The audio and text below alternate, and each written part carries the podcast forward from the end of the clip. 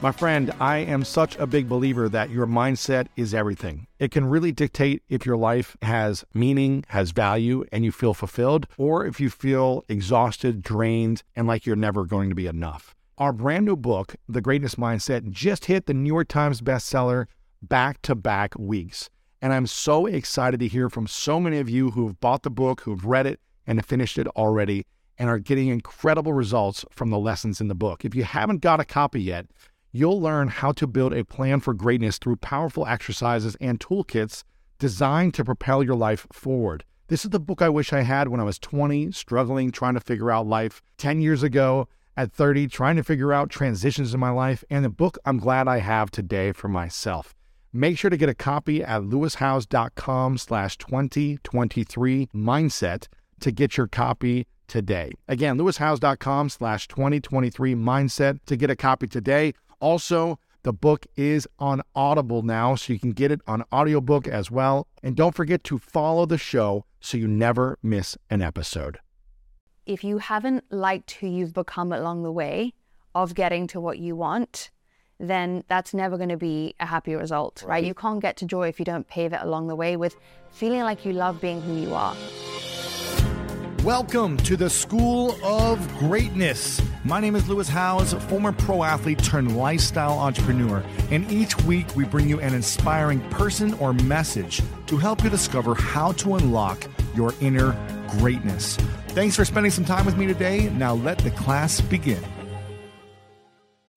When you need mealtime inspiration, it's worth shopping Kroger, where you'll find over 30,000 mouthwatering choices that excite your inner foodie. And no matter what tasty choice you make, you'll enjoy our everyday low prices, plus extra ways to save, like digital coupons worth over $600 each week. You can also save up to $1 off per gallon at the pump with fuel points. More savings and more inspiring flavors make shopping Kroger worth it every time. Kroger, fresh for everyone. Fuel restrictions apply. You and your message around human design has been blowing up over the last few years. More and more people are searching for human design, are studying it, and are learning about how to use it to manifest more and really how to step in their most authentic selves so that they're not stressed and overwhelmed with life, but they're living in flow and abundance.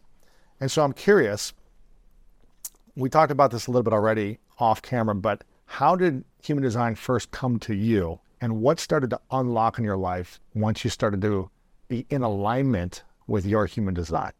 I love this question so much because in my 20s, I was like the quintessential spiritual searcher. And I was endlessly just any type of information I could get my hands on. I just wanted to know all about it, right? And I really, I think from a soul level, you know, we resonate with things when we hear like you co-create with the universe or you trust there's a, something bigger than you that's carrying you. We know these things to be true. And so I think the beginning of my spiritual journey was really about kind of connecting to that. And then I got to a place where I was like, okay, I know these things, but now my lifestyle isn't moving forward. I haven't created my own capabilities, my own power, my own passions. Like I'm not actualizing stuff, right? So you had an awareness, okay, yes, the universe, if I work with it, then good things are going to happen. You had this kind of faith or belief, yes. but you weren't seeing it happen for you yet. Yes. And so I was reading all the books and I was listening to all the information and I was like searching for that for myself. Like I wanted to feel like I'm in alignment, I'm living my purpose, but I didn't know how. And so it was only when um, I met somebody who did my human design chart on me and it was, it blew me away because it was so practical and so you do this and you'll get this. And this is how your energy works. And this is why a morning routine doesn't work for you. And you're built to be inconsistent. And so don't beat yourself up trying to be something you're not, right? And so the whole ethos of human design is like, actually, you already came here knowing how to be your real self. And ever since then, we've absorbed all this conditioning that has told us, do this and you'll be loved do more of this and you'll be successful. But there isn't a one size fits all. And so, what human design does is it gives you your customized kind of practical manual um, on how you get to being your real self again. And a lot of it is actually going back to how you were before, before rather than becoming something. Interesting. Yes. Yeah. Because we we're all conditioned by parents, society, friends, uh, culture on how we should be doing things. Yes. And we learn certain specific skills or knowledge in our journey of life. And what I'm hearing you say is we need to kind of unlearn or deconstruct these these systems that we've been built. Some of them may work for people, but others don't work for us. And we all have a specific human design. Yes. How do we know how many uh, uh, human designs are there, and how do we know which one is ours? Okay. So it's not a personality test. So it's not that you're kind of answering questions about yourself. If I can get a little bit nerdy on you, um, it's actually a very scientifically measured thing because um, there are these things called neutrinos that are subatomic particles. Okay. And we're swimming in them right now. There's 100 billion of them passing through your thumb right now, every second. Okay. And all of those neutrinos are generated by the planets in our solar system. 70% of them come from the sun. And these neutrinos are controlled by what's called a weak force. So instead of like a light particle would bounce off this wall, the neutrinos pass through matter, okay? And they all have energy to them. And so the day, minute, time, place you're born, there's a specific neutrino stream that you pop into, and that place has a certain energy. And imagine it's like the first breath you take is that it's kind of like seeding you with this energy. Interesting. And so if you believe that you come here, your soul comes here with a certain way that it wants to be and a certain plan, then that energy that you're seeded with is the exact energy that it chooses to kind of pop in through. And so it's like your design never changes. It's always the same manual. You're the same true essence underneath it. And you have been since the beginning. And if we can measure the neutrino stream at the time you were born, then we can tell you about who you came here to be. neutrino is that what it's called? Mm-hmm. What I mean, how do we know what the neutrino frequency is of every second for eternity? similar to astrology, you can do it by measuring the position that the planets are in because they would hit certain different angles. So instead of saying, for example, Jupiter is in Taurus, like how you say with astrology, you say Jupiter is at this specific angle compared to the Earth. And through this angle, it comes with a certain flavor of neutrino, for example. So, and it's actually overlaid with the I Ching. Do you ever hear of a guy called Confucius? Yes. So he spoke about 64 different energies that are available to us as human beings. 64 energies. Why 64? Do we know? That's what they identified as different um, groups of energies, actually, not even energies, but groups of energies that are present to the human experience. Ah, okay. And so what happens is the 64 different general angles that the planets come through are flavored with those 64 different energies as well.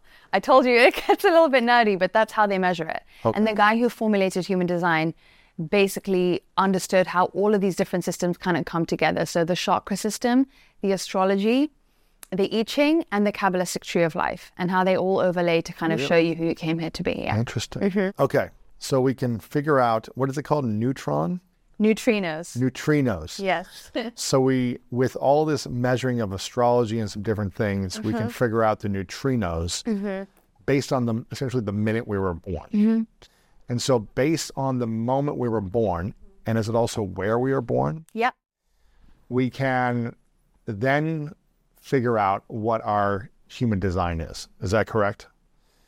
And so we don't get to choose our human design. It's based on when we were born and where we were born. Does, it, does it matter where in the world you're born as well, or is it more the day and time? The specific time and place and day. Why does the place matter if I was born in, you know, a city in Ohio versus London? Of the same minute Yes. that day. because the angle that you're on on Earth that's receiving the planet is slightly different. And sometimes the smallest thing can make a huge difference. Really? Mm-hmm. So we could be born at the same minute, but we wouldn't have the same design. Not necessarily, no. We could have certain things that are the same about our design, but maybe your digestion will be different than mine. And that can change by one minute, for example. Wow. So we need the exact same. Um, So this is like time and place. based on astrology, based on science. What would you say this is based on? It's like I think it's an art and a science. I'm my background is I grew up with I was such a nerd at school. I was like such a science geek, and so this kind of really was my I guess entry into spirituality, and that's why it resonated with me so much because it's so measurable. So it kind of primarily is a science, but it's the science of who you came here to be. So then that makes it inherently spiritual, right? So what is it? You know, we're in LA right now, and this is the land of tarot reading, Mm-hmm. psychics, astrology, numerology, and I'm assuming many other things. Um, what is the difference between human design versus all those other practices Mm-hmm. that teach you about who you are and what you should be doing in your life? I think for me, the biggest difference is that human design gives you the manual of it's never going to tell you you're going to have three kids, for example, you're going to move next year or any of that kind of stuff. It's like your path is already laid out by your soul. Let's say you have a certain specific karma that you come here to achieve in this specific life, right? And for you, this is almost like you treat this like a machinery. You treat your system like a machine. You do it without thinking about it. You get the mind out of the way. And that's one of the big core tenets of human design is that the mind is actually very stupid at how we run our lives. The mind is cleverer being used at looking at the outside world, becoming a genius at something because you let this thing iterate itself. You let it run on its intuition. You let it run on the digestion it's supposed to digest. You let it run in the right exact environment it's meant to be in. And then your mind is free to become what we currently think is unusual levels of genius in people. Like everybody has the Elon Musk capacity in them, right? But we're just wasting our brain energy on the wrong things. And so human design gives you like, just do this and do it every single day and iterate it and then see the results happen in your life. Interesting. So it's giving you the roadmap of your own personality, body, human type. Mm-hmm. It's giving you the roadmap of saying where maybe if you've been told your entire life to live a specific way Yeah. and you're not seeing the results. Yes. If this would say, well, you're actually supposed to be more intuitive or living in this specific way, a different way, Mm-hmm. it's saying, okay, let me try that that way that I'm supposed to be living in and see what unlocks from there. Exactly. What would you say is the biggest thing that blocks us from achieving and manifesting more? Um, I think almost believing that we are all the same as other people. And then you see someone else's success and you go, I want that. And then you try to get there the same way that they've gotten there. I actually think that, and I was saying this to you, like the, the whole thing about the mind being in charge is so um, limiting because there isn't enough information that you could absorb to guarantee that you would get to where you want to go, right? If you're going to let the mind control and you're going to let the mind come up with all its theories, it's, it's the best spin doctor we have, right? The mind will, will outdo you every time, right?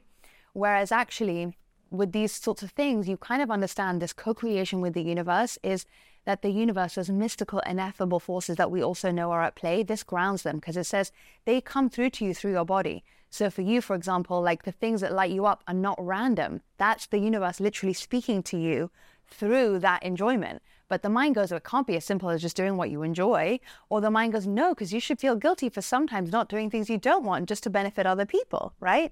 So the mind is getting in the way, whereas actually, when you understand the mechanisms of how your body is guiding you and directing you, then your mind is free to become a genius. Interesting. Yeah. So, So we're blocking ourselves by going against what our our human nature, our human design is telling us we should be going into. yes. Interesting. So what is uh, what is my human design? What is like kind of the main tenets that my design says about me and how I should be living my life for optimal results? Yeah. So there's many different categories of your design. The sort of top line one is what's called your energy type.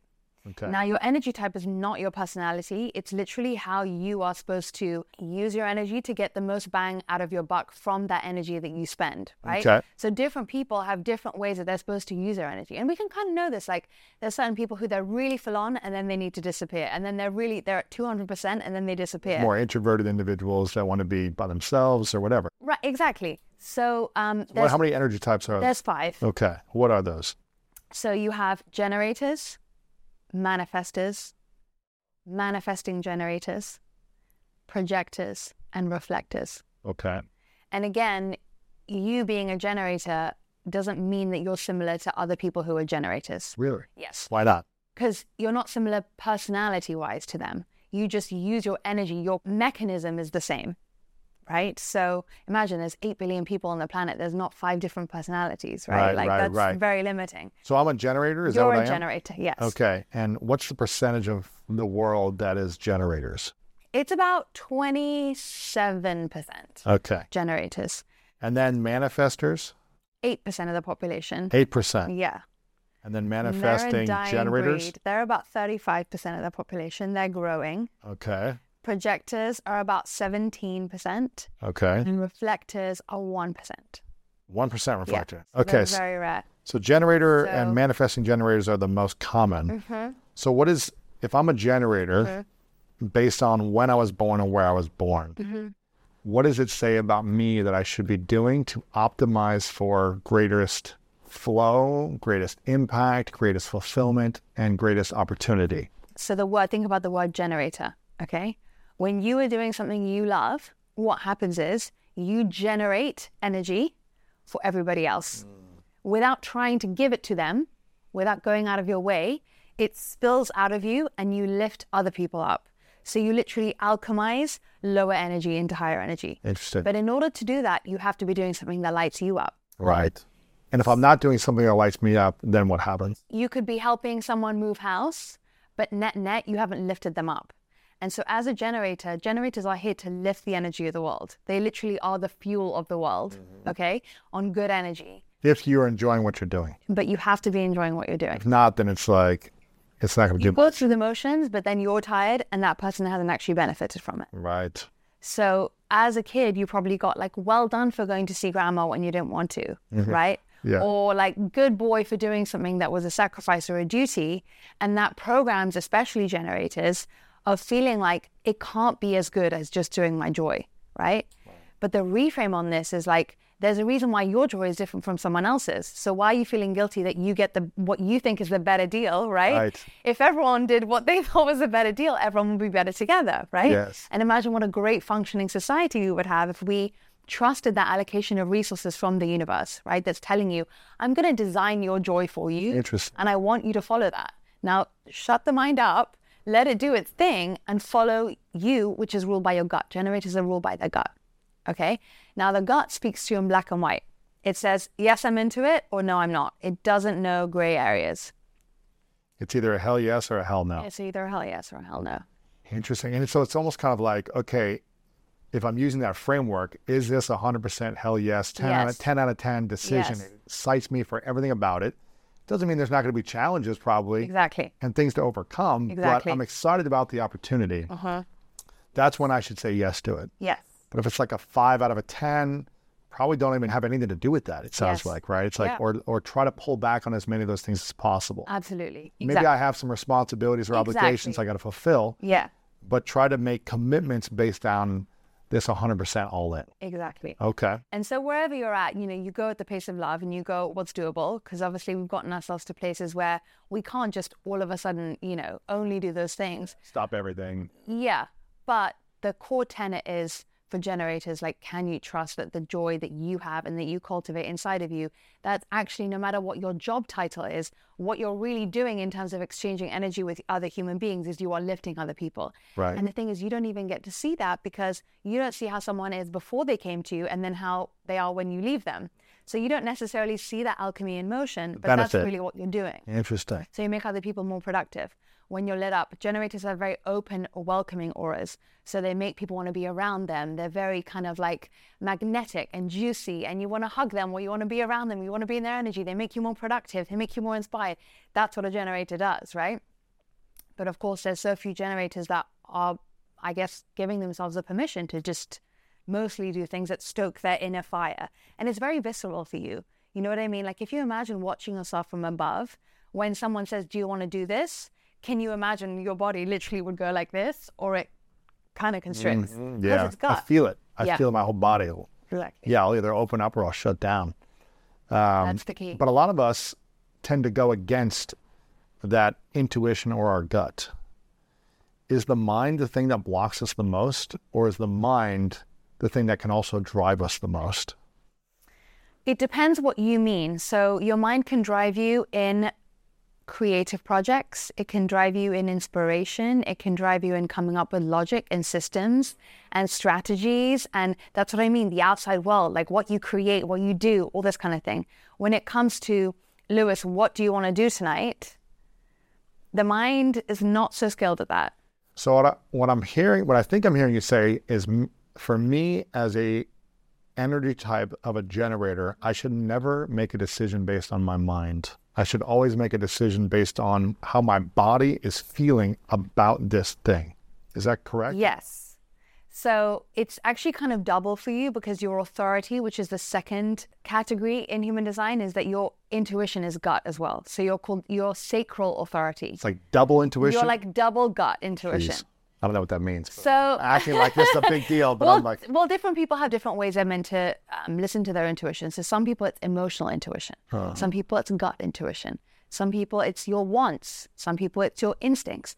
In kind of common lexicon, we all think that's the same thing, but it actually shows up different for different Really? people. Yes. so what am I then? So your sacral gut intuition. Sacral. hmm So think about that sacrum. It's like all about desire. Do I want it? Yes or no? So So I should, I really need to be listening to this feeling. Yes. You're like, this excites me, or no, it doesn't. And what's interesting, because the gut is black and white, open ended questions are not great for you. So if I say to you, where do you want to go tonight for dinner? Mm. If I'm like, do you want sushi or Mexican? Easier Yeah. Because you narrow it down. So actually, for you, for your decision making in your life, it's also easier if you narrow down your choices whenever you're conflicted. It's very black and white. It's Yes. very black and white, which can be, which could seem extreme. And I have this conversation with, uh, in my partner Matt, my business partner here, where I'm like, we need to shut this entire thing down from like some project, or we need to go all in on this thing and stop everything else right now. It's kind of like extreme sometimes. He's like, slow it down a little bit. Like let's let's take some time on this. Let's, let's organize our thoughts. I'm like, no, I'm done with this, Yeah. or like I'm all in. Um, Yeah. and so it's it sounds like yes, lean on that, but also make sure that I'm taking care of responsibilities and not just starting and stopping all these things all at once. One of my favorite parts about my job is that I get the opportunity to travel a lot. And in fact, I'm recording this right now while I'm in Mexico. And actually, I was thinking about something that I wanted to share because I get a lot of questions from so many people about different side hustle ideas. So here's one for those of you out there that are on the go a lot like I am or traveling a lot. When you're staying in your Airbnb on your trips, have you ever thought about how you could be making extra money by hosting through Airbnb while your home is vacant? If you're interested in an extra stream of income, Airbnb hosting is an easy place to start, and it's like giving your home some company while you're away. Your home might be worth more than you think. Find out how much at airbnb.com/slash host.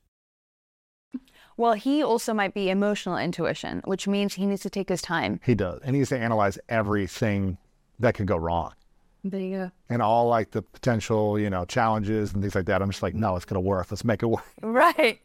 But look how beautiful if you both understand each other's manual, then you're not thinking that one of you is doing it wrong and you honor each other's process. That's interesting. And then you know when something is aligned is when both of you arrive at the same conclusion. So it works really well with teams too, because you know, okay, I know you're not trying to hold me back by going through all the fears first. I know you're doing your own process so that you figure out your role in this mm. and I'm doing my way. And then let's kind of like let the chips fall where they may instead of being like, we have to have this specific process that everyone at work uses. It's like, Right. okay, each one kind of combines in a different way. Mm-hmm. So it's an interesting, it's a very interesting way of optimizing how you work with people. That's interesting. Um, how do we? I mean, there's a lot of people that are into self help, personal growth, mm-hmm. spirituality that seem to be struggling still, Yeah. that seem to be suffering, struggling, constantly getting into bad projects, bad relationships. Why do you think so many people suffer or struggle who are also in personal development and they haven't figured out how to get through to the next level? Yeah. I love this question because I think it's so um, it's so pertinent for this time. I think we've gone through such an awakening of spirituality, but I guess I feel like a lot of people that I speak to, um, it's almost like they need to feel like I'm taking you into account and then doing your personal development based on what is present in you, right? Rather than kind of funneling us into these things where I don't know, I felt like more of a failure when I was trying to do all the spiritual stuff and feeling like I wasn't moving my life forward, right? When I found this thing of like, do this and do this and don't just take me on a word, but see if your life actually changes. And it did. And then from seeing so many testimonials of people just like using this practical manual, that's when I think it empowers you because you feel like you're capable of doing something rather than just like, here's my thing, trust the universe, go and do your thing and think abundantly. How am I not thinking abundantly? How does abundant thinking look on me? How do I use my specific gifts, right? How do I, um, if I want to be a nurse, what's the best kind of nurse for me to be based on who I am and how I, what I bring to the table, right? Because you might be a nurse where you're going to be more in your power and more capable and more valued by being nurturing and really like connecting to that part of you or you might be the nurse who's very good at like the ops and the organization and the whatever right? So what's nice about this is like it makes you feel more in touch with your personal power because you know what to bring you know what to lead with. And that subconsciously is what people will value you for the most even if they don't know how. We're all reading each other's energy without knowing what we're Right, doing right? right, right. but we'll be like this person is someone who's capable who i trust who seems good at what they do. We gravitate towards people like that right? And so this is like everybody is equally genius and powerful but you have to flex it and these are things that you're going to flex, you're going to get more energy out of, you're going to get more bang for your buck out of, rather than the best nurses are this, the best moms are this. Yeah. There's what, 8 billion people in the world right now. And there's probably a lot of them, a majority of them that will never know their human design, Mm-hmm. right? They're never going to go through the assessment. And I, I- guess it's not an assessment, but the, what do you call it? Like when they, Running when a chart? Running a chart. They're probably, probably most people are never going to do that Mm-hmm. in the world. So for those that don't know their own human design, Mm-hmm. how do they fully tap into this? Really, this wisdom, this knowledge, this power in order to live a more fulfilling, meaningful life. And if they don't know their human design, are they just doomed forever? Or or do they trust their gut on things better? Like how do they know where they're supposed to go? What the roadmap is for them for creating a, a meaningful, fulfilling life? I think the number one thing is that we have these very homogenized ideas of the good ways to be, the cool ways to be, the very few things that we've been taught are going to lead us to be successful or to be lovable, right? So, people who we call geniuses are usually like artistically creative, or they're really good at some kind of like tech thing, or they're good at athletic prowess, They're right? gifted in some way, yeah. Those three things, okay? No one is ever going to raise someone and say the amount of care that you have for people is your USP, and that's going to make you crazy, insanely successful, right? We're not brought up that way, right? In a similar way, um, you're not brought up to say, okay, well, as a mom, if you're very good at strategizing, then that's going to make you the best mom that you can be, right? But if you can think about those random little things that you maybe think are uncool or that might not lead you to anything, and you can back those things, I think you can just do that and not know anything about your design and just take a bet on those like Yeah. unusual little pockets that aren't everywhere. Yeah, these are the underappreciated gifts that a lot of people have. You know, when I started this show, I remember thinking to myself, I have no idea how to like run a podcast or do the, you know, to do this thing. It's not what I was skilled to do. Yeah. But I've always been fascinated by people and just curious and always ask these weird random questions. Mm. And I was like, well, maybe there's something from this. So I just tapped into asking weird random questions and people seemed to like it. Mm. But I was listening to that thing within me. like, Okay, here's like a hidden gift that I don't think is valuable, but let's see where it goes. Yeah. By going into that, it worked out for me. Yeah. Um, so it's what I'm hearing you say is like, try to find the hidden gifts within you that maybe don't seem celebrated Yes. by others all the time. and it's risky. I, I say that lightly, but it's a huge risk because you, your mind again is going to say, no, but how are you ever going to support yourself on that? How are you ever going to make money? No one's going to think you're cool. Like, what are you doing? And to be honest with you, the fact that we even think there are certain guarantees is an illusion anyway to life. Right. So really, this is actually working with reality that everything is an unknown, right?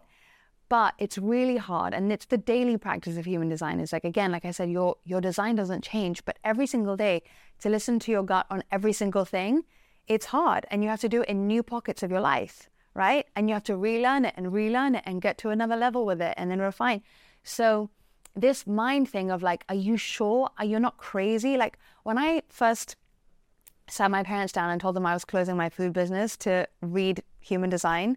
I mean, I literally thought my highest aspiration would be like they wheel me out on the lottery with a wig and I read the, the lucky numbers. Wow. It wasn't cool. It wasn't a thing. It was this is eight, nine years ago now, right? So I took a chance on that random thing that I didn't know where it was going to lead me, right? And it's not the the career choice that is going to take us far. It's how much we show up and be our most kind of actualized, present, powerful, capable, liking who we are along the way. Like that's the thing that's the magic in people, right? It doesn't actually matter what you're doing. You can make a fortune out of gardening if you do it the right way. If you get that zing with it, you know? Absolutely. Yeah. I think I saw one of your videos on Instagram you talking about like really leaning into your passion in terms of like being passionate about what you're doing and being excited about it because that unlocks new pathways, new doors for you when you're living into that. Hmm. When we're doing something that I feel like we're skilled at, but we don't fully fall in love with, mm. we're kind of in resistance still. Like, okay, yes, I have this talent over here, but my my intuition is not telling me that it's what I want to do with my time. Ah. You know, or maybe like I used to be really good at baseball for a long time, but then when I turned 17, I just didn't have the the energy for it anymore. I just didn't care enough about it to keep pursuing it. Mm. And I started to pursue track and field. And great things came out of that decision to leave something I, was I had talent in to pursue something that I was more excited about. Yeah. And I think it's learning how to trust like the timing of this as well, when to do this. What about in relationships? You know, how have you learned about what is a good relationship, whether it be in business partnerships or career or an intimacy mm-hmm. based on human design? Okay. So people always ask about like, are generators compatible with this or that or whatever? Now, from a human design perspective, if you have chemistry with somebody, you're compatible. You just need to learn the other person hmm. so that there is no me trying to change you or us trying to be on the same page or me misunderstanding the very innocent reasons why you do something that I'm thinking you're sitting down on that chair for a different motivation than you would be Sure. sitting down on that chair, right? So anybody's compatible with anybody if you're drawn to that person. For the time, for the exact amount of time you still are drawn to that person, right? Um, but if you can learn someone else's manual, for example, manifesting generators are very fast people, right?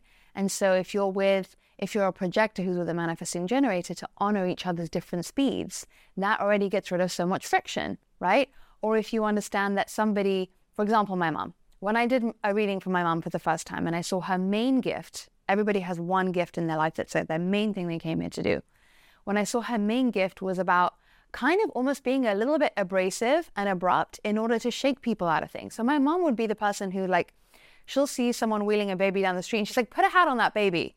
You know, and I always used to think that was like rude and inappropriate. But in a way, if you're doing it with the right consciousness, that's obviously another thing, Sure. like the way that you uh-huh. animate it. There's a purpose for every single role that people play in society, right? And so when you know the reason why someone is the way they are, you're not judging them anymore. You're not thinking that they're wrong. You're not trying to fit them in to be more like you. And what happens with our differences, if we know them, then I can actually vicariously enjoy yours through you when I'm not threatened by them. When I don't think that I have to be more like you or you have to be more like me, and I'm trying to think who's better or worse. Wow. So I'm like, isn't that so beautiful that your main gift is, you know, whatever it is? Well, I, I know what yours What are. my main gift?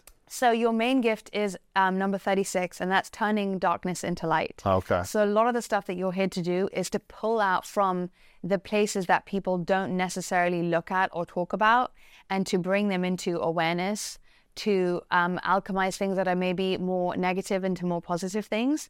And then your secondary one, and they play nicely together, is really about bonding with people and breaking through barriers. Which I mean, you clearly do. I've known you for an hour, and you're very good at it, right? So those two things, I know that I don't have to be them because you're really good at them, and I'm good at other things. Right. And then you actually just like literally you thrive off seeing other people and their gifts. It's like so much fun, you know? So in relationships and in business partnerships, you can do the same thing where you're like, it's so cool how you do that. And yet there's no part of me that thinks I have to be the same way. Yeah. So the harmony in that is like life changing. I mean, you were essentially learning and studying human design for the last, what, eight or nine years, right? Mm-hmm. But you were also in a relationship during that time at some point. Mm-hmm. So, how did you, I think you were in a relationship for four years, you said. So, Yeah. how did you know when you're in the relationship when, when it was, there was alignment with the relationship versus, all right, there's not alignment? Or did you miss something in the Yeah. relationship that you weren't following your own kind of wisdom, your own in, intuition? Okay, so my intuition is emotional, which means that we have to make decisions based on how things make us feel, like happy or sad. Literally that that black and white, right? So either we're up here or we're down here. And 50% of the population is emotional, which is crazy. So, what's your energy type? I'm a projector. Projector. Yeah. Okay. But my emotional intuition, what it says is again, you don't need to understand with your mind why your intuition is telling you what it's telling you. That's where we trip up. Ah. Intuition, you just have to listen to it. Just trust it. Just trust it. Don't So- try to understand it. Don't try to understand it. So what our mind does, it comes in secondary and goes, these are the reasons why, and this is the logic, and this was this, and this is that, and it wasn't aligned, and he was this and that. Da, da, da, da. That's all noise. So That's why you hear a lot of women that say he looked great on paper. yeah, He had all the things that, and my parents thought this was awesome. The school he went to, where he worked, like everything seemed to line up, but I just didn't have something inside of me that wanted to commit. right? yeah, Is that what a lot of women say yeah, that, right? yeah. It's making decisions with the mind rather than with the body. Why do so many people make the decisions with the mind rather than the body? Well, to get a little bit historical on you, if you think about where humanity has been for the last couple hundred years, right? It has been a lot of top down sort of control. Hmm. And a population is easier to convince you all to go to war and to, you know, do certain things. If this is the logic, we all have to agree on the logic. There's one objective reality. Let's all get on the same page rather than there is no objective reality. We're all just here bumping up against each other, yeah. doing our random things. That's a nightmare, right? For a society. Got to be some order and some organization somewhere, right? Yeah. But when you think about it, then the people who are in government are supposed to be the people who are very good at coming up with common laws. They're very good at people who are being balanced, who are being fair, who come up with how people interact and come together, but giving people their freedom. So when you're trying to suppress a culture with a religious um, homogenized belief, then there is this thing that we all that is logic that gets handed down to us that you have to do what makes sense to other people and that's how you get your love and belonging from the tribe is by justifying that what you're doing is for the same reasons that everyone else would want to do the same things So, how can women specifically make better decisions in choosing the right male partner for them if they mm-hmm. want to choose a male partner? Yes. How can women choose better in relationships? this is going to sound a little crazy, but one of the other big conditionings that we have is that we have to make um, the right decision that we ensure is going to make our relationship last forever, and that's a good relationship. What you actually want from that is to feel the most amount of love, right? You want to be in love and in the energy of love every single day of your life. So, from that perspective, whether that changes 20 times or once doesn't really matter. So for me, that relationship was correct for as long as it lasted because it grew the amount of love I had in my life Oh, that's great. until my emotions started telling me otherwise. Oh. And am I better off because of that relationship? Am I more open hearted because of that relationship? Am I more um, happy with who I am? Yes. Right? So that was not a terrible relationship. That was life showing me that was a perfect amount for it to last. Oh, okay. So a big thing to get rid of is I have to know how my future is going to look in order for me to be happy. Actually, you just need to be happy today. And then your tomorrow will start off better and that will compound. And then it doesn't matter about the form that it takes because the inside is going to be more actualized, more evolved, more in love, more open hearted, more all the things that we actually want, right? Yeah, absolutely. So it comes from kind of letting go of this guarantee to micromanage how the life is going to unfold for you to think of how it needs to look for you to be happy and to do the happiness today and then to trust that that's what activates the rest of the work, the 90% of the unseen forces kind of coming together to make things happen the way that Right. that we can't engineer, like opportunities, synchronicities, meeting people out of nowhere, stuff that we couldn't even do if we were the best minds in the planet, right? Uh-huh.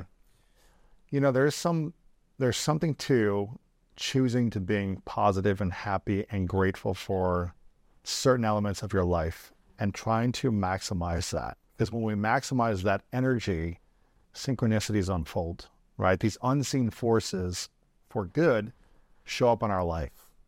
Or they they block us from something bad potentially happening, right? Or they they move us in a different direction. But why do you think there are certain people who seem to have it all, but are still choosing to be unhappy and not choosing to be grateful for what they have, they're complaining or feeling entitled for what they don't have. Why do you think that happens? Um, I think that's one of those things where there's many um, different causes for one symptom. Right? So on the outside, this person you're saying is ungrateful or unhappy. Um, the number one reason I would say is that if you haven't liked who you've become along the way of getting to what you want, then that's never going to be a happy result, right. right? You can't get to joy if you don't pave it along the way with feeling like you love being who you are. And I, you've probably been in situations like this in your life before where maybe things are hitting the fan, but you still love the fact that you have your own back through it. And there's this incredible piece of like, okay, well, we're on this adventure of life. The soul wants to experience everything. Let's lean into this, knowing that I think I'm going to make sure that I'm okay, uh-huh. right? And that weirdly transforms even the most negative experiences into these like fascinations. And I think if you don't know how to do that, then that's already a big, um, that really takes away from your happiness. The second thing is also that, again, the brain is is addicted to finding something to focus on, right? And it's and it could be being focused on creativity, but when it's turned inwards, it's going to look for problems. It's going to look for unhappiness. That's what's going to happen when you let it run amok in an area that it's not supposed to run amok in. And the third one is, I think, is, a, is an addiction that we're being programmed with from the outside conditioning of, you know, you should find reasons to be unhappy, or you grew up around people who were that way, and you need to decondition from that automatic pattern that, again, like you were saying in the beginning with your parents, that condition you even if they weren't doing it on purpose, it's passed down until you have to be the one that says, you know what, let me not just decide to be rid of it, but let me practice being rid of it today. How would I move through my day when I catch this thing come in and I go, uh uh uh uh, what else would I do instead? And you might feel like an imposter the first time you do it because it's not going to feel natural. Right. But even if you can just flex it slightly, the universe goes, oh, look who's trying to be more themselves. Let me go help this person out. What was the thing you had to decondition over the last 10 years that, that was running your life uh, the most? I think the emotional piece is a really big piece. And this is, like I said to you, 50% of the population are what's called emotional beings. So you're what's called non emotional, meaning when you're by yourself, you're cool, calm, and collected. It's only when the world comes to you, or when people come to you, or a situation comes to you, that you feel a certain way. When you're emotional, you can wake up and be happy and feel on top of the world same exact situation the next day and you feel totally different. And for me, I was really brought up when I was in a low mood. What's wrong with you? Why are you upset? Smile. Don't be a sport brat. You know, those, I'm English, right? So don't be a sport brat. Um, and for me, it was a real judgment about about having negative emotions, mm. and I still struggle with it today. I'm not rid of it by any stretch of the imagination. I just am more aware of it, so I have levity around when I'm doing it to myself. gotcha. So you're emotional. I'm non-emotional. non-emotional. So explain that again. Someone who's emotional versus non-emotional. Yeah. So you don't generate your own emotions. You are like a mirror and a sponge to the world around you. So this actually, when we talk about people who are empaths, we really are talking about in a strict version. We're talking about non-emotionals because you're able to feel what I'm feeling because I have my own emotional roller coaster going on, I'm actually not able to viscerally tap into your emotions. As an emotional person. As an emotional person. Not emotional person, I can understand your emotions. You can feel my emotions. That resonates. I feel like I can feel everyone's energy. Yes. Um, and something that I saw on your Instagram when you were talking about empaths, you said we shouldn't be absorbing, we should be observing. Yes. That's something you said recently. Don't absorb others' emotions, observe. Observe, yes. And I think that's interesting because empaths take on the weight of anyone around them. Yeah. And they feel it and they feel emotionally drained where they have no energy if they absorb it. Yeah. So it's learning to notice someone's energy and still be empathetic, but don't absorb it, right? Yes. Observe, yes. connect, but don't let it penetrate your your energy center. Don't let it penetrate your soul to where you're now in that state of being as well. Yes. That's a hard thing for a lot of people who are yes. in that non emotional empath state of being. Yeah. It is. And it's it's an interesting one to understand that, you know, when you're not absorbing my stuff, you would be able to show me what I'm feeling because I'm so mired in it, I have no idea what's going on some of the time. Huh. So you would magnify and be able to show me what's going on with me if you're not then taking it on. So let's say, for example, I'm an emotional. I wake up and let's say I'm happy today. I'm two out of 10 happy. Okay. 10 out of 10 happy, you said? I, let's say, for example, I'm two. Oh, out of two 10. out of 10. You're not Because happy. it goes on a it goes on a scale. Okay, right? yeah, so let's yeah. say one day I'm on a two out of ten. I walk in the room and I see you six out of ten happy. I'm like, you look happy today. And you've become happy because you felt what I've done and you've magnified it, Mhm. right? And that's beautiful. But I can see it more clearly through you than I can through me. Got it. But that also works on the other side too, where a lot of non emotionals get called the most emotional people. Because if I walk in the room two out of 10 sad, Two is a, one is the high, sad? one is less. Like, let's Okay, say two 10 out of is 10. the highest. Gotcha. So let's say I'm two out of 10 sad that day. Mm-hmm. Okay. I walk in the room, you all of a sudden get in a bad mood. And I'm like, what's wrong with you? Why are you in a bad mood? And you don't know because you it wasn't there before I walked in, right? You're just able to reflect to me what I'm not even aware of. Interesting. If we have that languaging, then I can be like, thank you so much for showing me what was going on with me today. And instead of going, what's wrong with you? Right? Because you guys are the are the open, right? You're the open emotional. And so you feel whatever else is going on in the world. Interesting. And we're just like playing our own songs, Right, right. completely unaware. I wonder what my uh, fiance is. She's I can't remember if she's a manifester. Or she, I think she's a non-specific manifester. I don't know if that's a thing, but maybe it's manifester generator. Yeah. Uh, but I don't know. But she's positive positive ninety percent of the time. Like Yeah. she is in a positive, joyful, grateful state consistently. It's very rare for her to be low, low energy. yeah. um, which really is nice for me Mm. because I think I've always in the past been in relationships where I didn't know what I was going to get, Mm.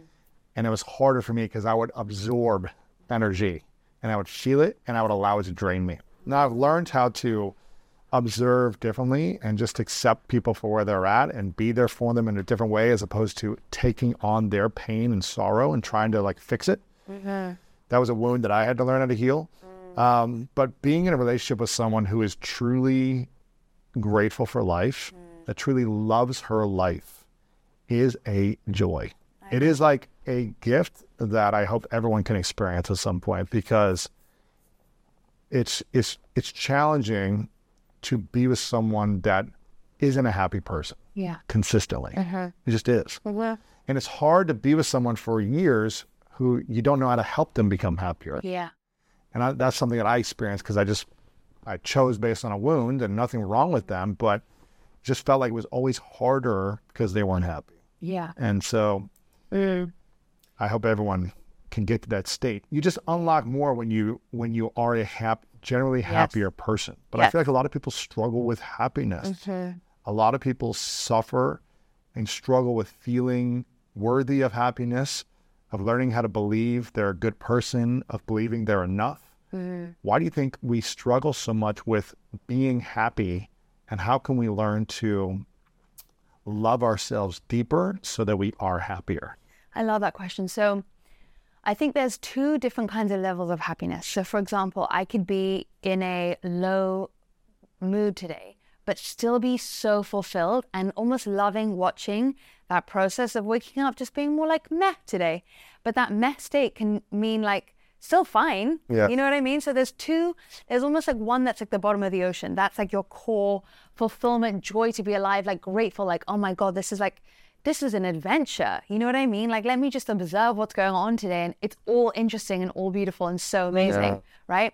That level of happiness, I think, really comes from being who you're supposed to be, you know, and being happy with who you are and almost feeling like you're doing what brings you the self esteem, the fulfillment, the giving and receiving in the way that you're supposed to, right? I think when you give to the world in a way that you feel like there is an abundance more coming from it, it changes your whole worldview because you're like, there's so much more where that came from. I'm so happy to serve. I love giving to people. I love seeing how I get received when I give to people.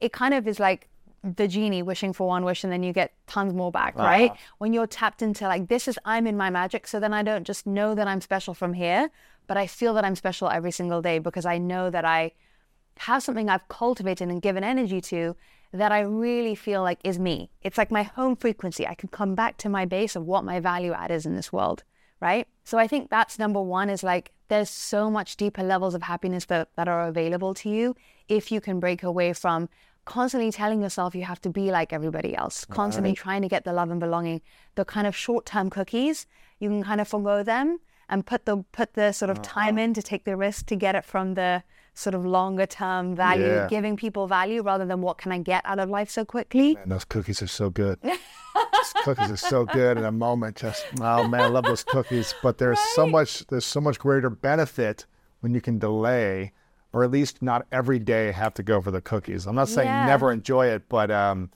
you know, as a metaphor, just not going for the pleasure every single day. Yeah. Really going for a state of long term happiness and fulfillment.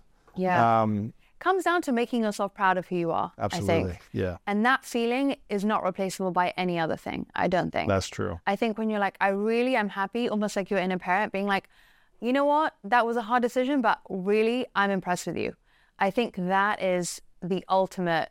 If you want to be happy, you make yourself proud of you. 100%. When was the time in the last decade you were the least proud of you and at your lowest energy state? I think the end of that rela- my the ending of that relationship was very difficult for me because another thing that I was really conditioned with. My mom is Indian, and um, my parents have been married forever.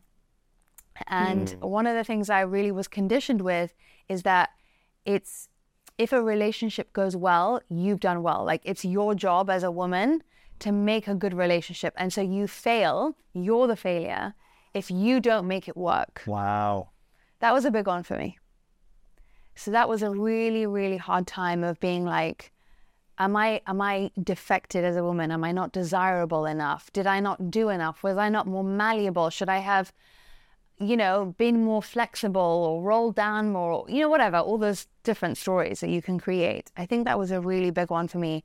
Um, but I don't think I would have undone that conditioning if I hadn't gone through that experience. Wow. So you felt like you were a failure with the relationship ending. Yeah. I felt like it was on me. I think a lot of women go through that too. Really? I think they feel responsible for making a relationship go well. Where do you, I mean, there's something to be said for, you know, people who are in relationships, relationships for decades that are mm-hmm. like, listen, we had some hard seasons, some hard mm-hmm. years. Mm-hmm. And we could have easily just said, you know what, this isn't working, or some bad stuff happened, and uh-huh. we we should have left. Mm-hmm. But we decided to stay together, mm-hmm. and we're so grateful 10, 20, 30 years later that we did, mm-hmm. because every relationship has some seasons. Yeah. Um, but then there's also like I see that point of view, but then I'm also like, okay, if your body is rejecting something and it's telling you this is not working, and I'm giving it my all and I'm trying and we're going to therapy and you're really trying to commit to make it work, but it's mm-hmm. you're rejecting it and it's just a disconnect. Mm-hmm. I also see the benefit and the value and consciously uncoupling Yeah. and saying, listen, we got to go. This isn't working. Yeah. Let's take some time and maybe we come back together in the future. Yeah. And I don't think there's a right or wrong either way. 100%. I don't think it's like you're a failure if you didn't go through all the hard uh-huh. times and go for 30, 40 years and make it out beautiful holding hands as like 90 year olds on the other side. Because you could also be together for a long time and be miserable. 100%. You know, it's like, and there's a lot of probably Indian families that just stay together mm-hmm. even though they don't fully love and have a fullness of life, Yes. right? I'm sure you see both. Completely. And that's the thing. And I love that you touched on this because that's the thing about human design is that we're always trying to look for, always tough it out or leave the second you're ready. But actually, everyone's on a different path. Yeah. So that advice isn't going to work for everybody. And, you know, you're kind of, I guess, well predisposed to seeing this because you're very open in your chart I had a look at. You're very open in your mind. So it is always about kind of not having your fixed opinions on things. It's always about saying, yeah, I could see that, maybe, sure, I don't know, could be wrong, could be right. Let's see. Right. And that's one of your gifts.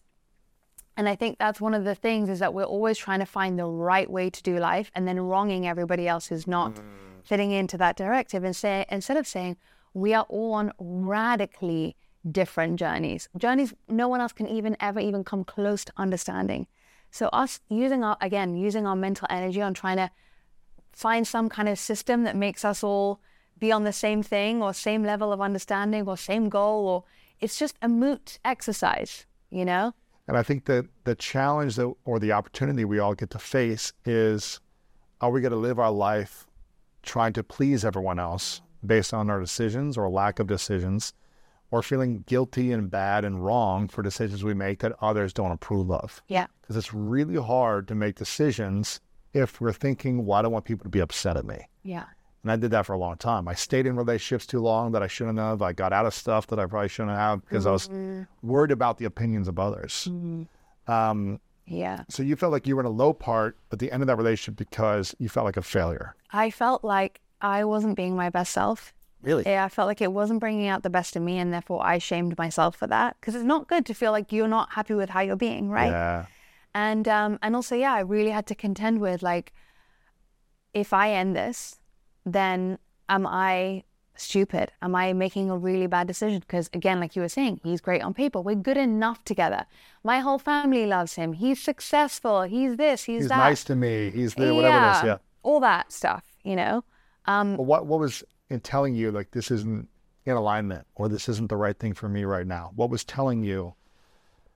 Was it your intuition? Was it your gut? Was it just like you didn't feel like you were in your purpose or your joy? How were you able to know that okay, I've given this enough time Mm-hmm. and the season is ready to move on to the next thing? Yeah, I think I can come up with a lot of logical reasons for you, but I think I think ultimately, if I watch myself in net net, my emotional state was more negative than positive In the relationship. towards the end. Ah. So then that kind of tells you, well, you, again, it's like the body knows, right? Like it just, it's so tangible. We just need to watch ourselves as if from above and say, does this person look like a, a thriving, does it look like it's suiting you or not? And you don't need to be able to explain it away. Um, on a more, I guess, on a more logical level, um, I went in with certain roles that I played that were, again, if we're whole, always trying to be who we came here to be, they weren't ultimately part of who I was, right? They weren't serving you. Yes. Or your future you, your highest you. Yes, Yes. So you went in playing certain roles in a relationship, and then you realize this isn't sustainable. This isn't me. Mm-hmm. So it was kind of like your responsibility Yeah. for being those roles because you were almost Completely. inauthentic in a sense, right? and those are my cookies. Look how good of a girlfriend I am. Look how supportive I am. Look, you know what I mean? The cookies are sometimes a little hidden like that, right? It's like, look how much I'm helping this person be successful. That's so much more easy than trying to be successful on my own, Interesting. right?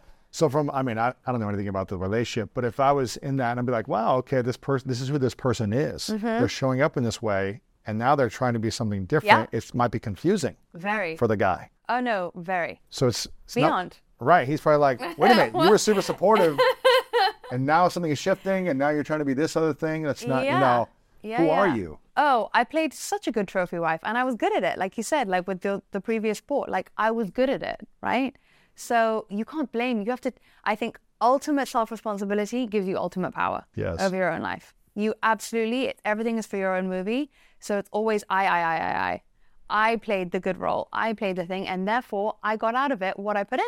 Right. It doesn't matter about who the character is that I was playing with. I would have played that character on whoever it was. To anyone until you learn the lesson. Exactly. That this wasn't, I mean, maybe it's like, okay, I can be this sometimes, but this is not the role I'm supposed to be playing in my life right now. Mm-hmm. Is that what it sounds like? Mm-hmm. This is interesting. Um, but here's here's the other interesting thing. You've been studying human design for, I guess, three to five years by that point mm-hmm. already. So what were you not listening to with your own study and practice of human design? Yes. What was your human design telling you to do that you were directly going against? Oh, This is really interesting. I think the emotional piece again, actually, with us, because I was so suppressing my own, um, my joy and my sadness. You were suppressing it. Suppressing. Why were you suppressing joy? Because um, I think England is a little different than America.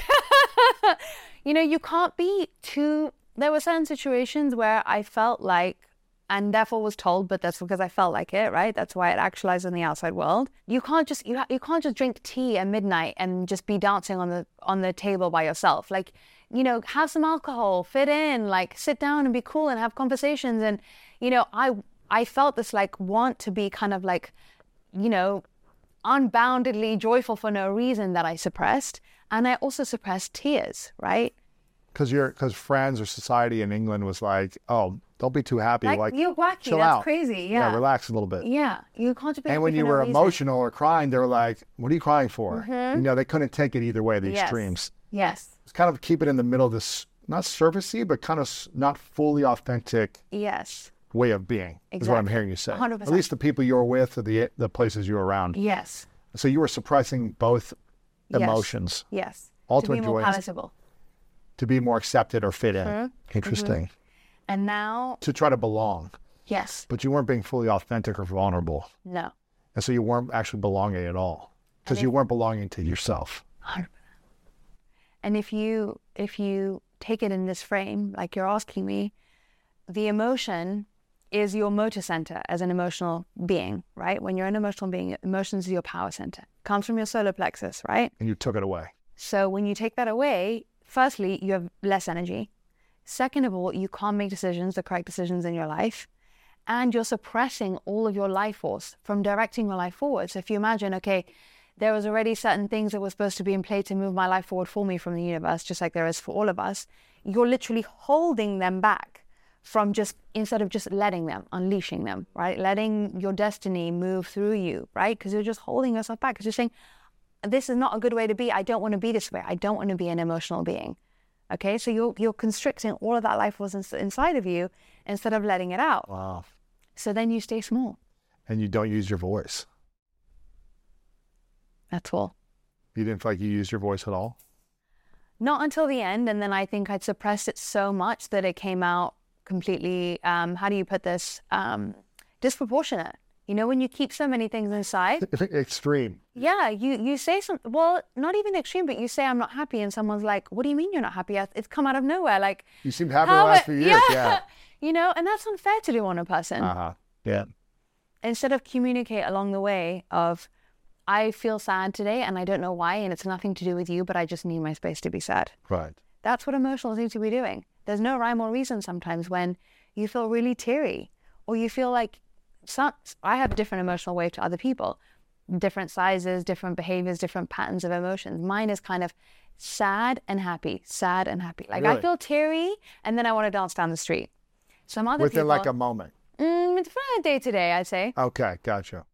and then other people, you know, when they are really low, and these are people who often get diagnosed as being, you know, um, manic or bipolar or whatever. There's just some people who have so much creative emotional power in them. Like, think about people who've moved the world through a song about a breakup, right? When they're in that songwriting process, they need to remove themselves and be away from people and mire in that sadness so fully because it creates something inside them. But instead, if they're like, no, put on a brave face and go out there and be with people and hide that, it's saving, it's basically muffling all of that creative power inside them, right? Low and high emotions is what makes a human experience worth living. If everything was just neutral, there'd be no point in being here, right? So the emotionals color life. Hmm. But we also need to be mindful of how much we allow other people like you to understand it's not about you if I'm sad today. And if I come to you and I say, I'm really sad today, can I cry? And then you hold my hand, that makes us bond more. And you know it's not about you, right? And so it creates deeper intimacy when people are okay with their emotions, right? And sharing them. Yeah. Hundred percent. What do you think are the keys to manifesting? I think there's a couple. Firstly, did you manifest it or did the universe give you the sign of what to want because that's what it was trying to send you or get you to go towards in the first place, right? Is it your voice or is it the universe's voice inside you? How do you know? We don't. That's the number one thing. And I think the second thing about manifesting is there's a difference between manifesting a chocolate cake, okay, versus manifesting your purpose, your destiny, your soulmates, your life partners, things that are like really your things that were always supposed to be yours and always supposed to come to you. I, I think it's almost egotistical to say you manifested them, or maybe there just needs to be different words. Did you put the amount of energy into the right things and grow your consciousness to a level that you were able to then get those things? If that's what you want to call manifesting, those are the things. And in which case, it's okay to want anything, including money, if it comes from your soul and you almost can't explain why you want that thing. If you're going after something you think you want because it's going to give you something else, then that's a short circuit because you might get it, but then, like you said, it might not stay or you might not be fulfilled during it. So I think you can manifest anything, but you may as well manifest those things that your soul really wants rather than the things that you think you should be manifesting or from an ego place. How do we know when it's a soul desire versus an ego ego desire that we want to manifest something? I think an ego desire is um, I want it because it's going to give me something else, like a secondary thing. or because I think I will like myself more, or my parents will like me more when I want it, or I'll be more impressive to others, like you were saying about making other people happy, that kind of stuff. In which case, if you really want to um, make your parents happy, and that's a true desire from inside, and you really feel this yearning from within that you don't even know why you want your parents to be happy, but maybe that was your karma of your life, then just ask for that. Don't short circuit it by asking for the Right. thing that you think is necessary for you to get that end result. Just ask for the end result and let the universe fill in the details, you know? But I think when it comes from your soul, you can't explain why you want it. You just, it's just this drive of like, and you know, I tell people, you can see in people's design people who are motivated by money. Their soul just wants money. Or their soul just wants fame or wants to be recognized or wants to be seen. There's nothing inherently evil or wrong about those things, right? Because, for example, your soul might make you want money so that you move into the house that's next door to the person that you had the greatest karma to heal with. We don't know what leads to what. So it's not good to like judge them by certain things are good to want or bad to want. But if you want them from a true purpose, reason, it's coming from inside you and you can't explain why you want it or what you think it's going to give you. You just know you want it. This has been inspiring. Human design, the revolutionary system that shows you who you came here to be. I want you guys to make sure to get a copy of the book. Go to the app, uh, myhumandesign.com, or you can go to myhumandesign on the App Store as well to learn more about your energy type, the gifts that you have, uh, and the roadmap that you should be taking in your life to live more fully, more authentically, and allow flow to come into your life. Um, make sure you guys get a copy of this. The universe has a plan for you, and human design is here to help you find it. So if you feel like you're not sure what's happening in your life, you feel stuck, you feel just not clear, this can be a great place for you to get more clear on your unique blueprint and how to follow the roadmap. You're also on social media yourself, uh, Jenna Zoe on, on Instagram, my.humandesign on Instagram as well, um, and the book, myhumandesign.com slash book. This is a question I ask everyone towards the end of my interviews. It's called the three truths. So imagine a hypothetical scenario. It's the last day on earth, many years away. You get to live as long as you want to live. Uh, and you get to create and manifest all of the things that your human design tells you you're supposed to do. But for whatever reason, on this last day, you have to take everything with you the book, the app, the content, everything you've ever said or shared is gone from this world. But you get to leave behind three lessons to the world, three things you know to be true. And this is all we have to remember you by are these three truths. What would that be for you?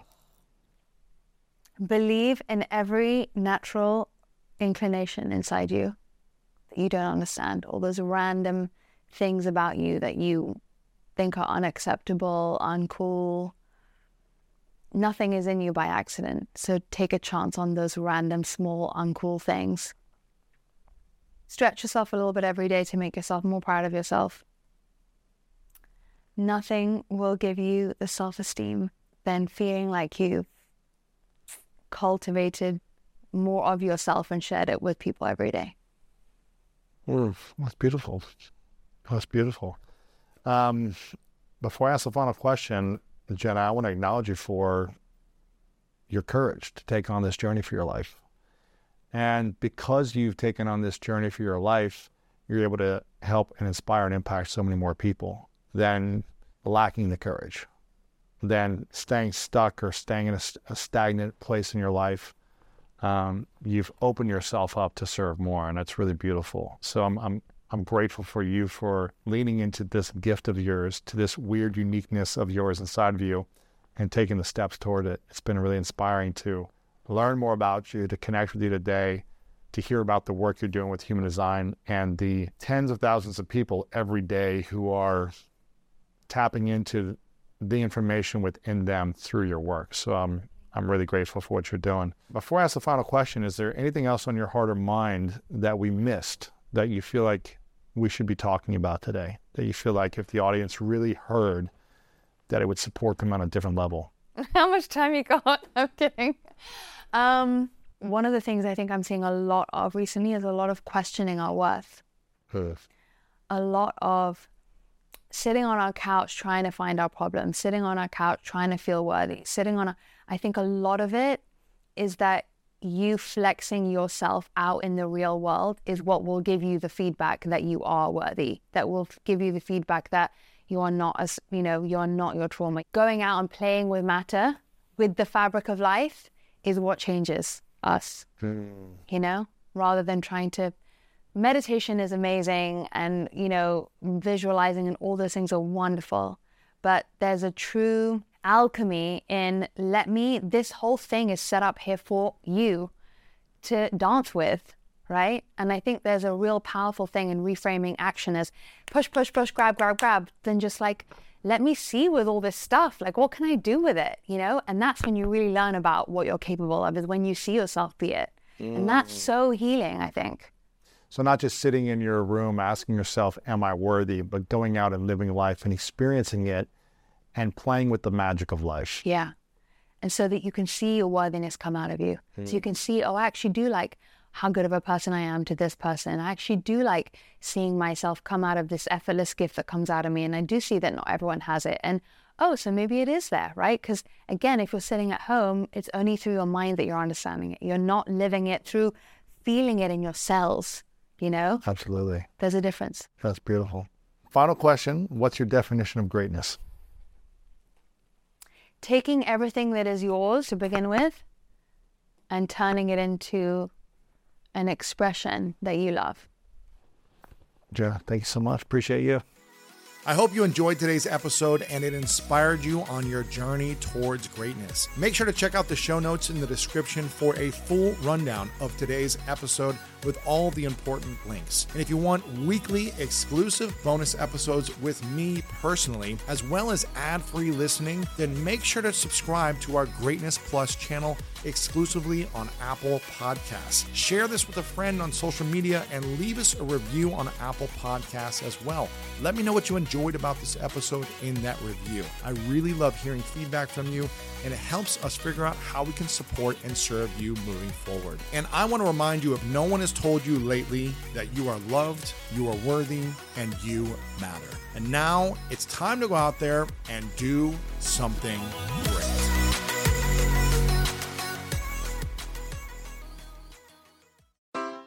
Take your business further with the smart and flexible American Express Business Gold Card. You can earn four times points on your top two eligible spending categories every month, like transit, U.S. restaurants, and gas stations.